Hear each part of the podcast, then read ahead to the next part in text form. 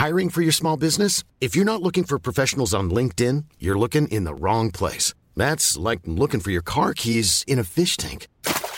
LinkedIn helps you hire professionals you can't find anywhere else, even those who aren't actively searching for a new job but might be open to the perfect role. In a given month, over seventy percent of LinkedIn users don't even visit other leading job sites. So start looking in the right place. With LinkedIn, you can hire professionals like a professional. Post your free job on linkedin dot com slash people today. In a sudden flash, it all comes clear. It's a eureka moment, an epiphany. Hi, I'm Marcus Smith, host of the Constant Wonder podcast. The world offers marvel, meaning, and mystery around every single corner. In nature, art, science, culture, history, we talk everything from bees and beetles to obelisks and asteroids. Experience the thrill of transformative encounter. We'll bring more wonder to your day. Listen to Constant Wonder wherever you get your podcasts. Before we kick off the show, if you're a fan of History Hack, please do what you can to support the show. We completely get that not everyone is able or willing to dig into their pockets. Times are hard, but by dropping a like, subscribing on Twitter and YouTube, and importantly, leaving a review wherever you get your podcasts, you can help the programme grow and reach more people.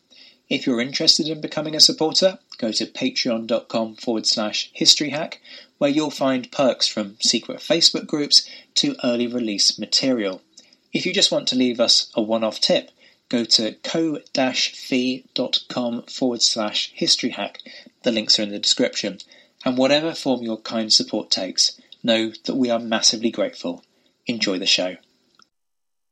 Hello and welcome to another episode of History Hack. We're going medieval today, and to do so we have Hilary Green with us, who's a graduate of Liverpool and Liverpool John Moores Universities, author of several historical novels, including the Folly series and The Last Hero. But she's here today to talk about international trade in the Middle Ages. Hilary, welcome. Thank you. This is such a massive topic. Uh, where should we start? Should we start with money during this period? How does it work? I mean, obviously you have different currencies in different countries. The currency is based upon precious metal, isn't it? Which leads to all kinds of concerns about things like coin clipping. Well, that's right. It is based upon silver and gold. And I think the way it worked was that if the silver was pure, if it was assayed and tested, excuse me, or...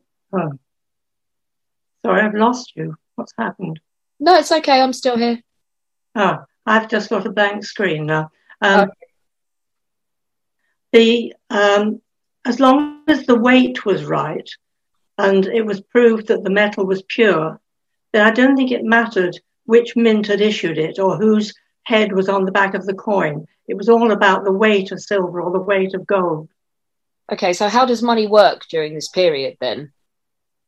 Well, initially, of course, it was a question of merchants carrying large bags of, of silver or gold around with them. But as uh, trade became established, uh, this obviously wasn't very practical. And what happened was that at the great fairs, great trade fairs in Europe, um, people, usually the Jews, set up what they called their banks, their benches.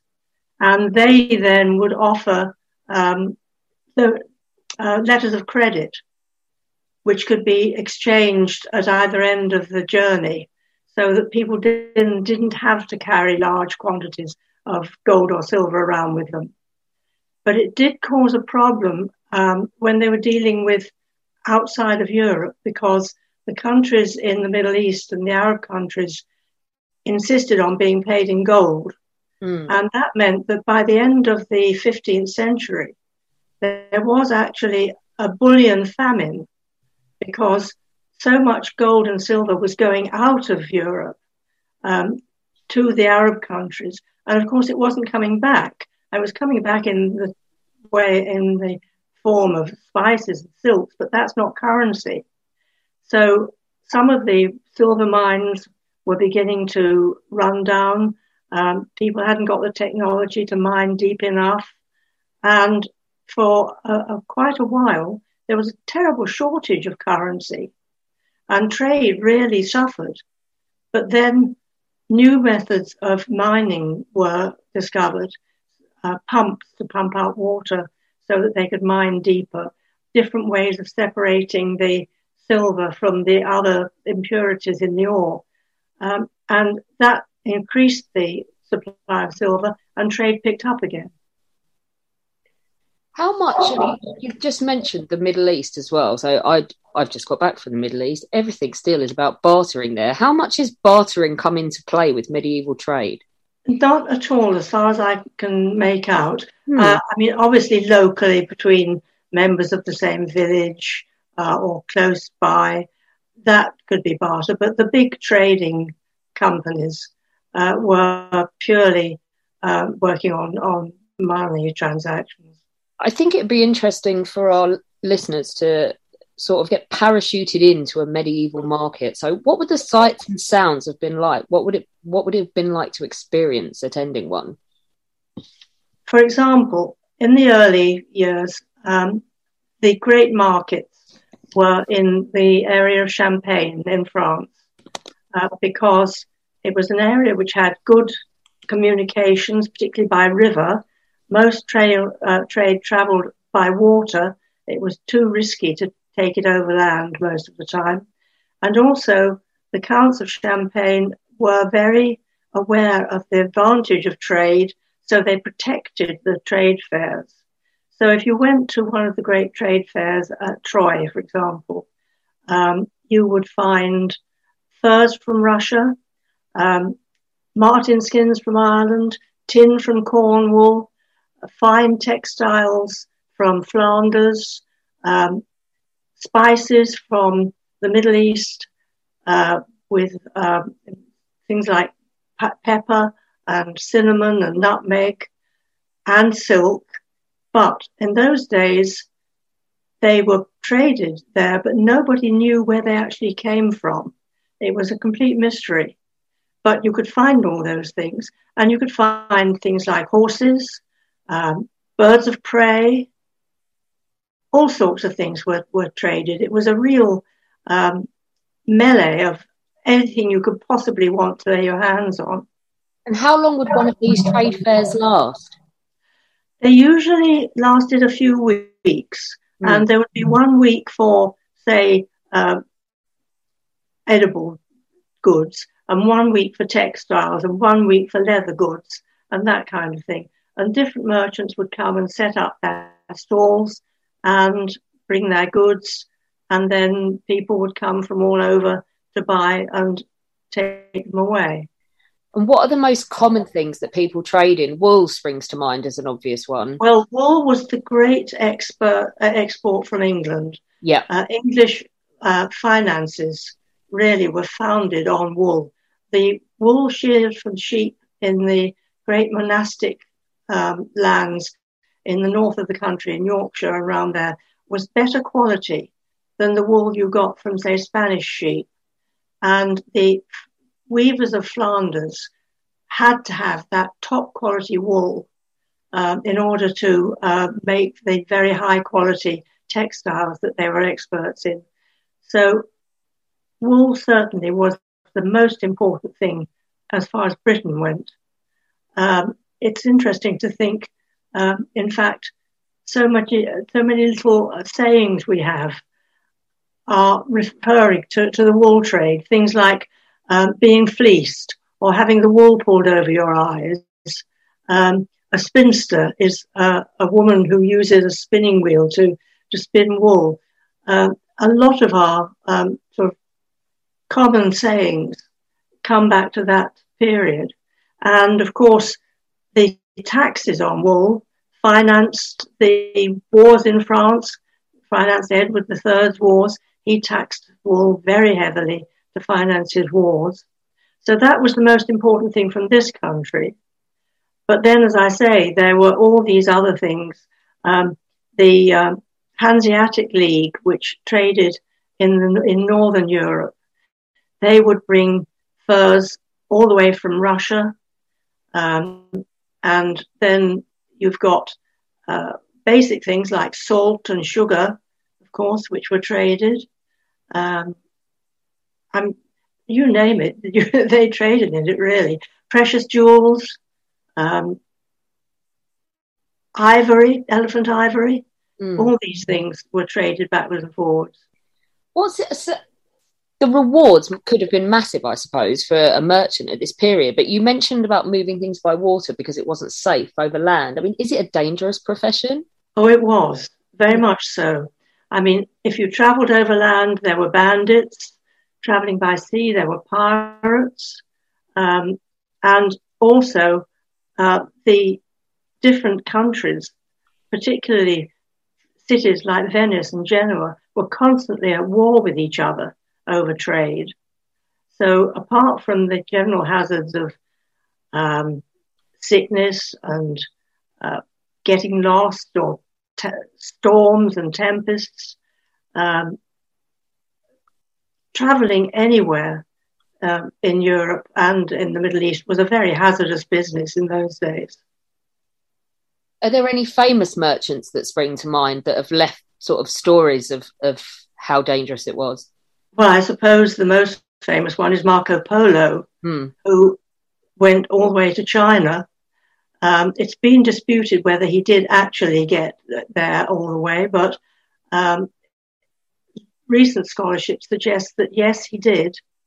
And that was a very perilous journey. And we talk about the Silk Road. Yeah. But it wasn't a road as such. Um, it was a series of routes from one oasis to the next oasis. And nobody normally would travel the whole distance. Merchants would bring goods, say, from China to the first oasis, and then they would trade them for something else, and they'd be traded on to the next oasis, and on and on until eventually they arrived somewhere like Constantinople. But it wasn't a, a well-organized route, although certain um, potentates did take a great deal of trouble to protect it. Um, Genghis Khan, for example, went to a lot of trouble to set up inns for travellers to stay in, to make sure they were protected, to pass laws saying that anybody who harmed them would suffer for it. Um, and they realised the, the value of trade. But even so, um, it, it was uh, a hazardous business. And as I say, Marco Polo was probably... he and his colleagues were probably the only people who actually did the whole journey. In a sudden flash, it all comes clear. It's a eureka moment, an epiphany. Hi, I'm Marcus Smith, host of the Constant Wonder podcast. The world offers marvel, meaning, and mystery around every single corner. In nature, art, science, culture, history, we talk everything from bees and beetles to obelisks and asteroids. Experience the thrill of transformative encounter. We'll bring more wonder to your day. Listen to Constant Wonder wherever you get your podcasts. Are there big trading hubs? Um, are there cities that come in and out of fashion during the Middle Ages as different goods become more or less fashionable? Yes, that's true. Hmm. I mean, as I said earlier, the great trading fairs in Troy and Provence and Champagne were the first ones, but then, of course, Venice became extremely important, and Genoa, and to a lesser degree, cities like Amalfi and Pisa.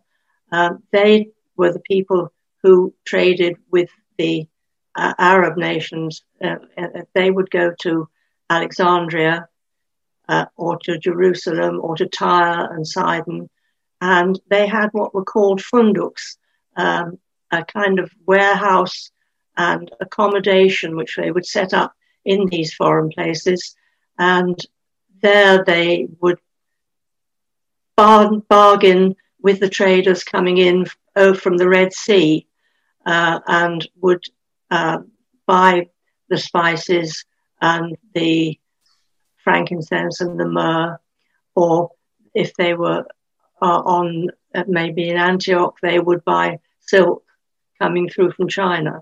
Uh, you mentioned Flanders as well. Um, personally spend a lot of time in Ypres, and of course the cloth hall was rebuilt after the First World War, but that was a massive centre at certain points in the Middle Ages, wasn't it?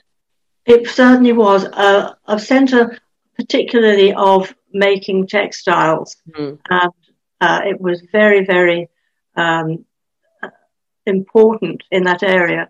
Um, and uh, yes, if you went to... Uh...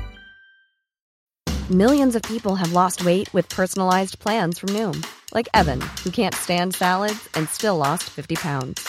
Salads generally for most people are the easy button, right? For me, that wasn't an option. I never really was a salad guy. That's just not who I am. But Noom worked for me.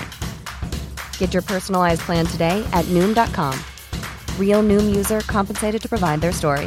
In four weeks, the typical Noom user can expect to lose one to two pounds per week. Individual results may vary. Quality sleep is essential. That's why the Sleep Number Smart Bed is designed for your ever-evolving sleep needs. Need a bed that's firmer or softer on either side? Helps you sleep at a comfortable temperature? Sleep Number smart beds let you individualize your comfort, so you sleep better together. J D Power ranks Sleep Number number one in customer satisfaction with mattresses purchased in-store. And now, save forty percent on the Sleep Number limited edition smart bed for a limited time. For J D Power twenty twenty-three award information, visit j d power dot com slash awards. Only at Sleep Number stores or sleep number dot com. Bruges, for example, uh, you could buy practically anything you could possibly want. I mean, even things like oranges, although they wouldn't be the, the sweet oranges that we know now. They would have been bitter oranges. But, you know, really exotic things would be brought there uh, in exchange for the fabulous uh, textiles they made. I mean, beautiful tapestries, woolen goods, all sorts of Um, woven goods, which were very, very uh, well thought of and much sought after. You've mentioned as well, of course, the Silk Road going all the way to China and that. I, I'm guessing trading networks would have spread the entire length and breadth of the known world. Do we see people going backwards and forwards from sub-Saharan Africa as well, for instance? Yes, we did. Um, a lot of gold, most of the gold came from Africa. Um, Mansa Musa, the king of Timbuktu, was the richest man in the world because he had unlimited supplies of gold.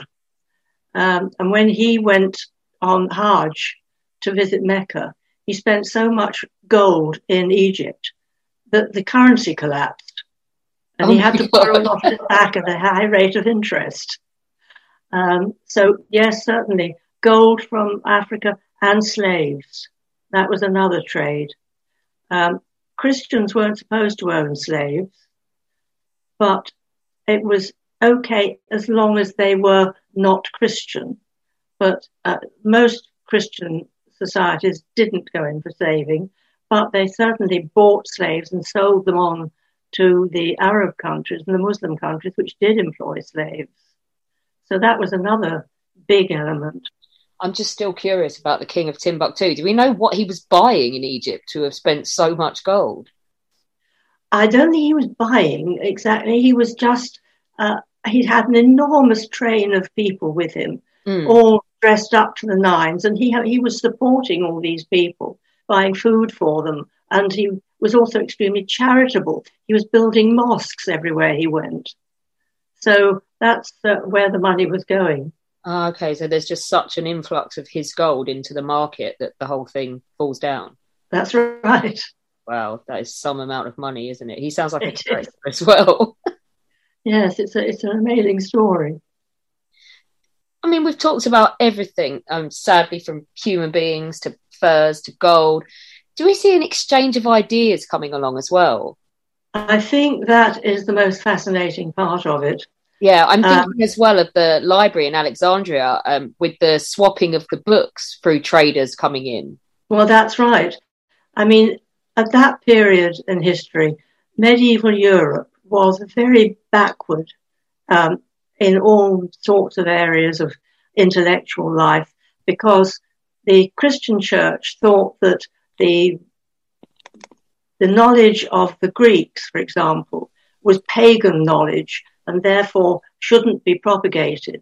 So medieval Europe had completely lost touch with the classical knowledge, whereas um, in Constantinople, where the that, although it was a Roman city, the language was Greek. So they kept all these uh, were, all this work by people like Aristotle and Plato. They were known there and were trans- were copied and passed on. And then when the great civilizations of Persia and Egypt came into being, they sent scholars to Constantinople to collect these documents and translate them into Arabic. And that's how they were all in the great libraries like the Library of Alexandria. Mm. And it was when European merchants made contact with that civilization, they then began to uh, understand some of this work.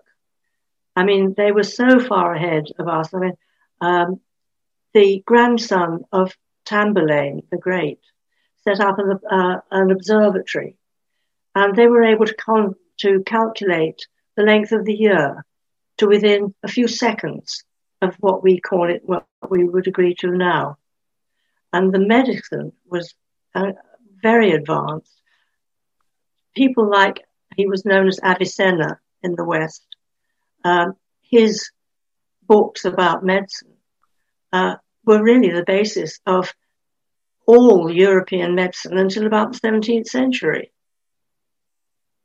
It's outstanding, isn't it? Um, other than medicine and sort of, uh, it's, do we also see uh, the spread of Islam as well? I'm thinking as well of um, Spain becoming um, yes, of course, Islamic southern Spain. A large, yeah, a large part of Spain was conquered and was uh, Islamic, and that was another source of information for uh, scholars from Northern Europe, because uh, they could go to southern Spain and find all these documents, these um, uh, these important writings about medicine and various subjects.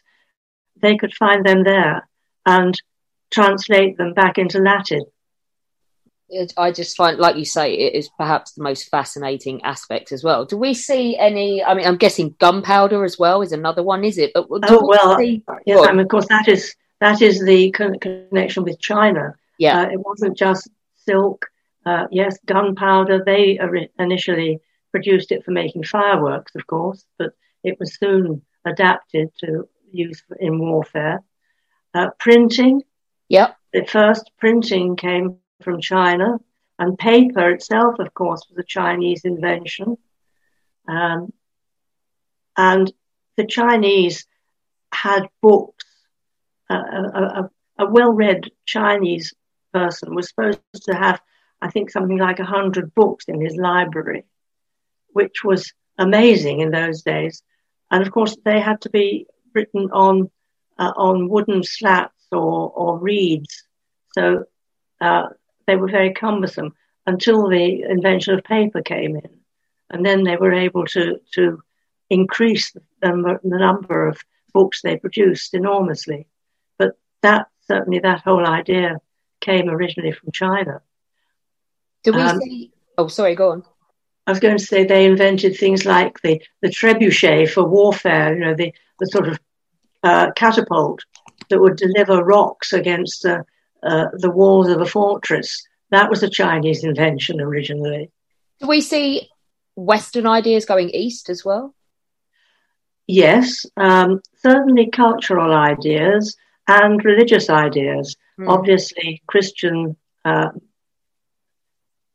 people went to China uh, and tried to set up Christian churches there.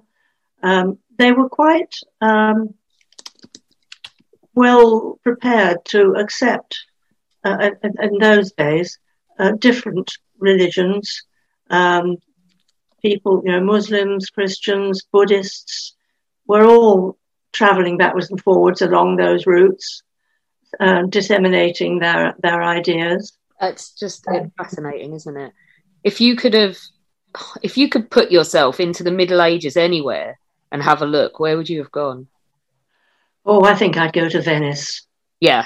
Um, Venice was absolutely at the hub of all this, and it was uh, such a vibrant society. Um, different influences coming in from Europe, from Asia, from Africa. It must have been an incredible place to be. Absolutely. I just, I think as well, just the colour and the vibrancy of it all. That's right. Yes, the beautiful buildings, and mind you, a lot of those are a bit later than medieval. Mm. But yes, it was a, a vibrant society, undoubtedly.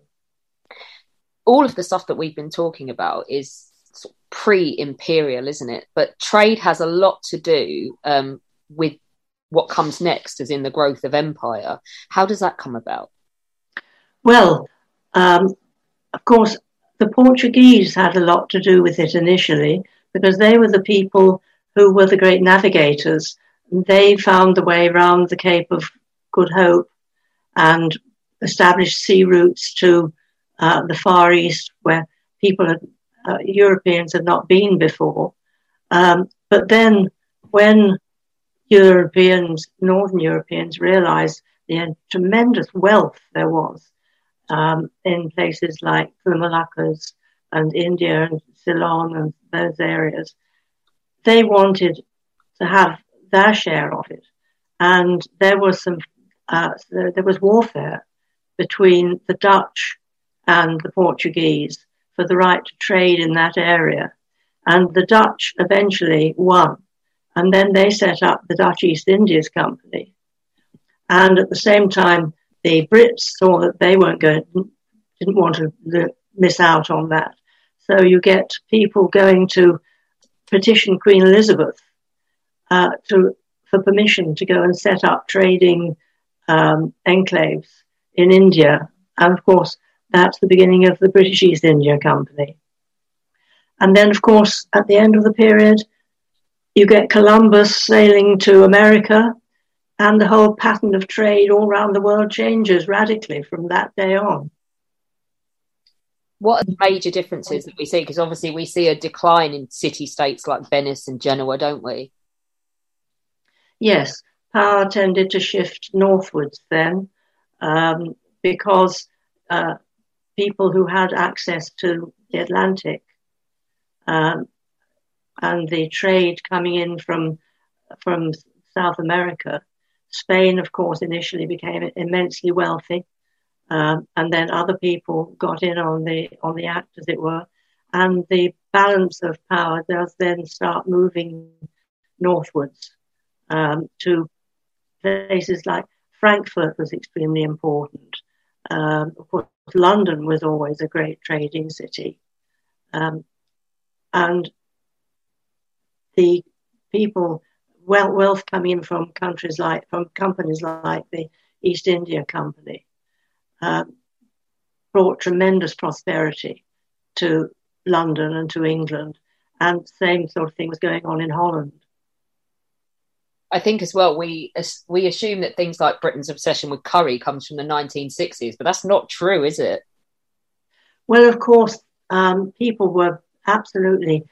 Uh, they loved the spices that were coming in. I mean, pepper, a pound of pepper, weighed more, was worth more than a pound of gold. And they thought it had almost magical properties, certainly medicinal properties. And all these other spices, a lot of, the, of it came back with the Crusaders, of course. Um, they had gone to uh, Jerusalem, and they'd been in the Middle East, and they'd been in Constantinople, and they'd experienced dishes flavoured with all these exotic substances. And then when they came home again, uh, they brought with them cooks who could replicate that. And it was a great sort of a prestige thing to have all these various spicy dishes. If you were giving a big feast, that you had to have all these elaborate sauces with different spices in them, just to prove that you could afford to buy them. And one thing that springs to mind, certainly just like in Henry the eighth's time, I vaguely remember this from going around Hampton Court kitchens, um, is that they're preservatives as well, isn't there? So before refrigeration, um, spices are what keeps your food fresher for longer. Yes, they helped. But of course, the real thing there was salt. Yeah. And that was another big trading item. Um, salt roads grew up all over Europe, running from the places where salt was produced to places which didn't have salt, um, from, for example, uh, from, Gen from Venice uh, around Chioggia. They had salt pans there, and salt was traded from there. The Genoese traded it from Ibiza. Um, there were salt roads that went right up into northern Europe, uh, where there were salt uh, areas where you could mine salt. So that was very valuable, and that really uh, was the most important thing for preserving food. Um, you know, fish in barrels of salt, that kind of thing. Hilary, this has been absolutely fascinating. Thank you so much. Uh, your book, International Trade in the Middle Ages, uh, is out now. Um, you can get it on the History Hack bookstore, uh, by which, of course, you bypass Amazon. You don't give Jeff Bezos money for rocket fuel. Instead, the money goes to local booksellers and Hilary, and a bit to us as well. Uh, Hilary, thank you so much. Not at all. Thank you very much for hosting me. When our guests join us to talk about their work and their new book, the forty-five minutes or so they spend with us is just a taster of all their efforts. So to this end, we have launched our very own bookshop on bookshop dot org, where you can find our guests' latest and greatest books. You can support them, and you can support History Hack too. ten percent of every sale via our bookshop supports the podcast and allows us to keep at it and bring you more amazing guests. You can find our bookshop at bookshop.org forward slash shop forward slash history hack, or just search on bookshop dot org for us under the shops bit. Thank you for your continued support, and here's to your next great book. Flexibility is great. That's why there's yoga. Flexibility for your insurance coverage is great too. That's why there's United Healthcare Insurance Plans. Underwritten by Golden Rule Insurance Company, United Healthcare Insurance Plans offer flexible, budget-friendly coverage for medical, vision, dental, and more.